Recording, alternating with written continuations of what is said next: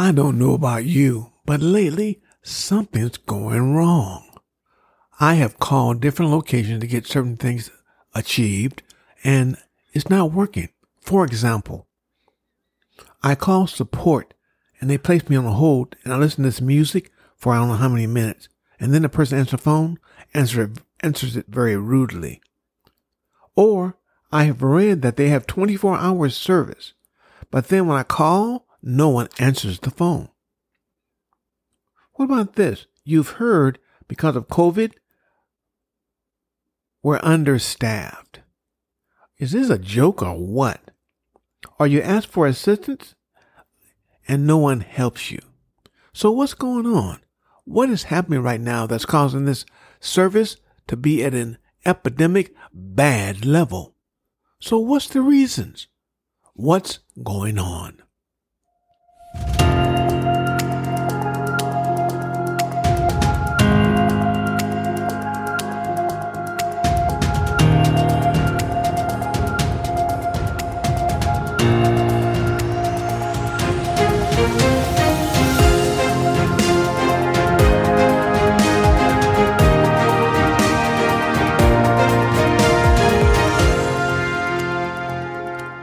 Welcome to the Sales Doctor, where we talk about the process of selling and how to put more money into your pocket.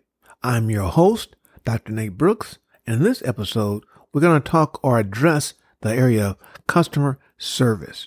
Because without customer service, you cannot put money into your pocket. But let's face it, there has to be a way of, of getting better customer service. Nowadays, things are happening where, as for at one time, they said, you know, treat the customer like a king the customer is always right, which I don't think is correct. At the same time, it's almost like companies nowadays don't care about who you are if you're the customer. How do you solve this problem? For many years, I worked and trained people in call centers. Now, in call centers, they have them abroad, which I worked on, and also in the U.S. So let's first define the word customer. Because you see, a customer is very important because they drive revenue, and without them, the business cannot exist. But now a customer is an individual or business that purchases another company's goods or services. They have an external customer and an internal customer. An external customer is the one that comes to your organization to buy your goods or services. An internal customer would be people that work in the organization. You might say, what? Internal customer? Yes. The ones that take care of accounting, customer service, the management. But how do you work with each other?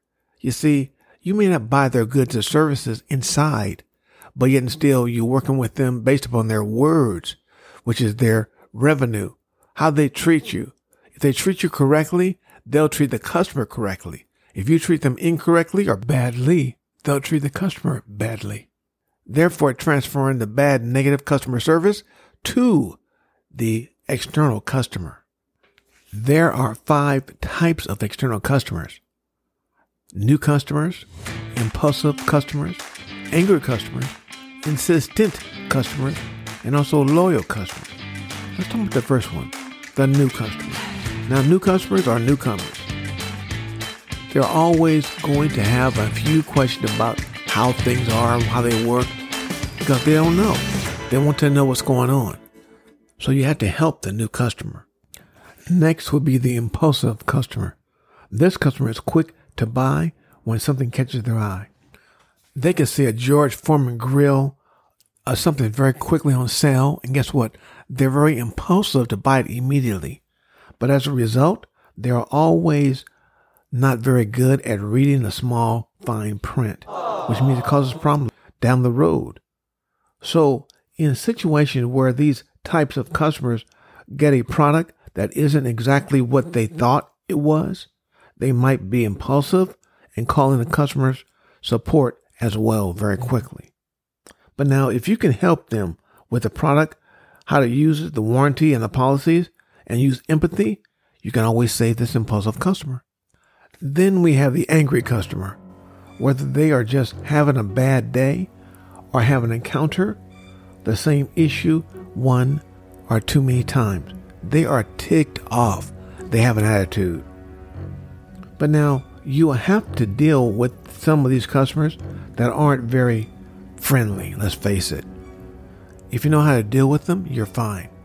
Most organizations, they have not spent enough time in training how to deal with the angry customer, which means they don't know how to diffuse the angry customer. But now, if you know how to diffuse them by using empathy, listening very carefully, and some more things we'll talk about in the podcast, you can help them. Then we come up with the insistent customer. We have a case of a highly informed customer types. These shoppers usually do quite a bit of research before finalizing any sale. They more have more information than you do because they do research. But now as you begin to show proof of what you can do effectively and becoming very informational about the content and someone there to help them, you can save them. And lastly, the loyal customers. Now this one should be your favorite type of customer because they are loyal. They're going to, no matter what you do, they're going to be stick with you no matter what. They're loyal. With these five types of customers, they all have certain things they need. Many times people say, well, it doesn't really matter. But good customer service really speaks for itself.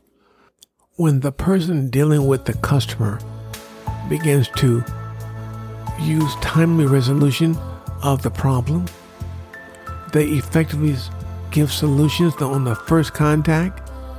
They value the customer's time and feedback, and the customer feels it. Also, they give good customer service etiquette.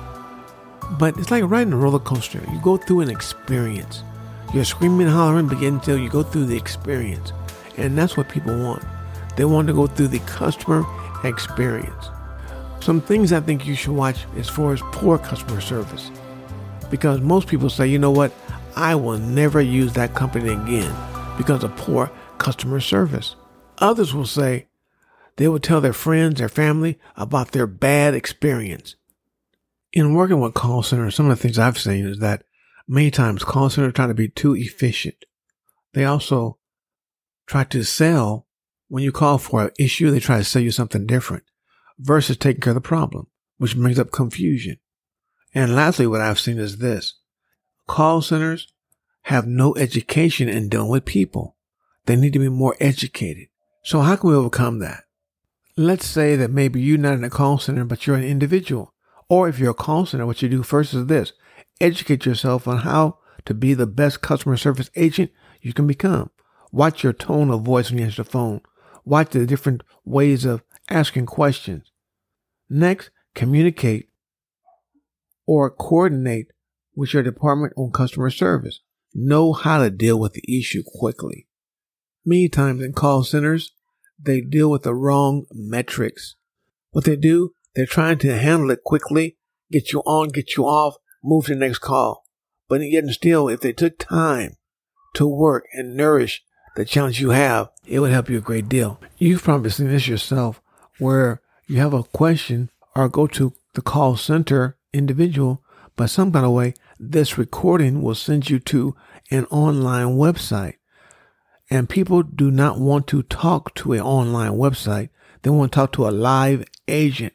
Why? They have problems, questions they need to have answered. But because of that, they push you away. Next, train your management to engage with the employees, the people on the phone.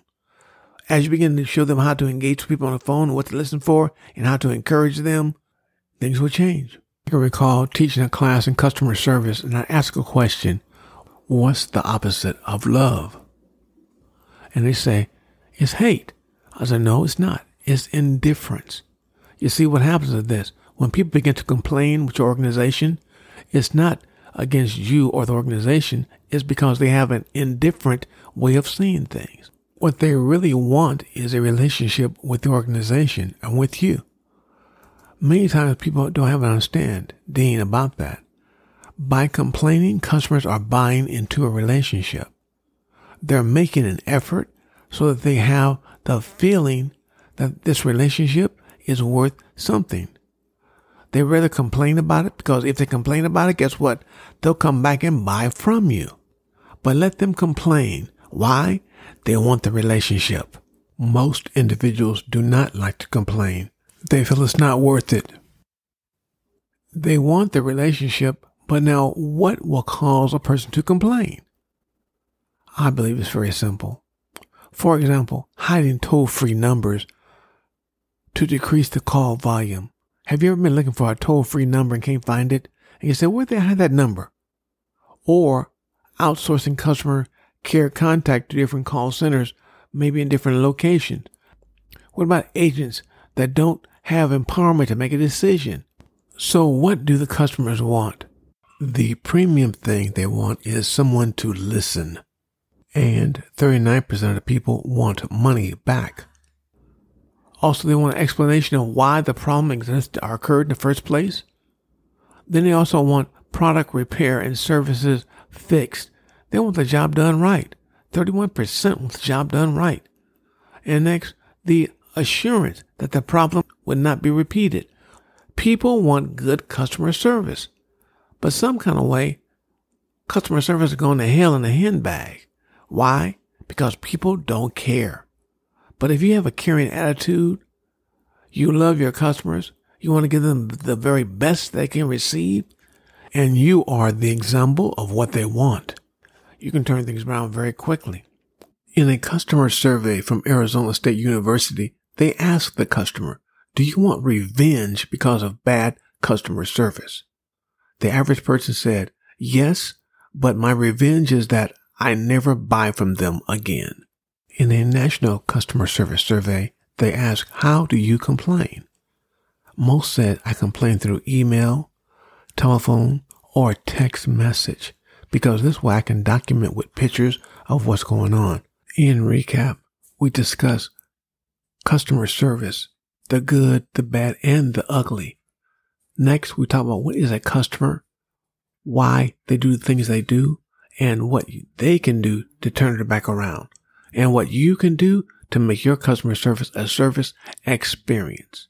If you would like to talk to me, Nate Brooks, write me, nate at brooksresult.com. You can make the difference. Make the difference. I want to thank you for listening to my podcast. And as always, stay on top because you certainly deserve it.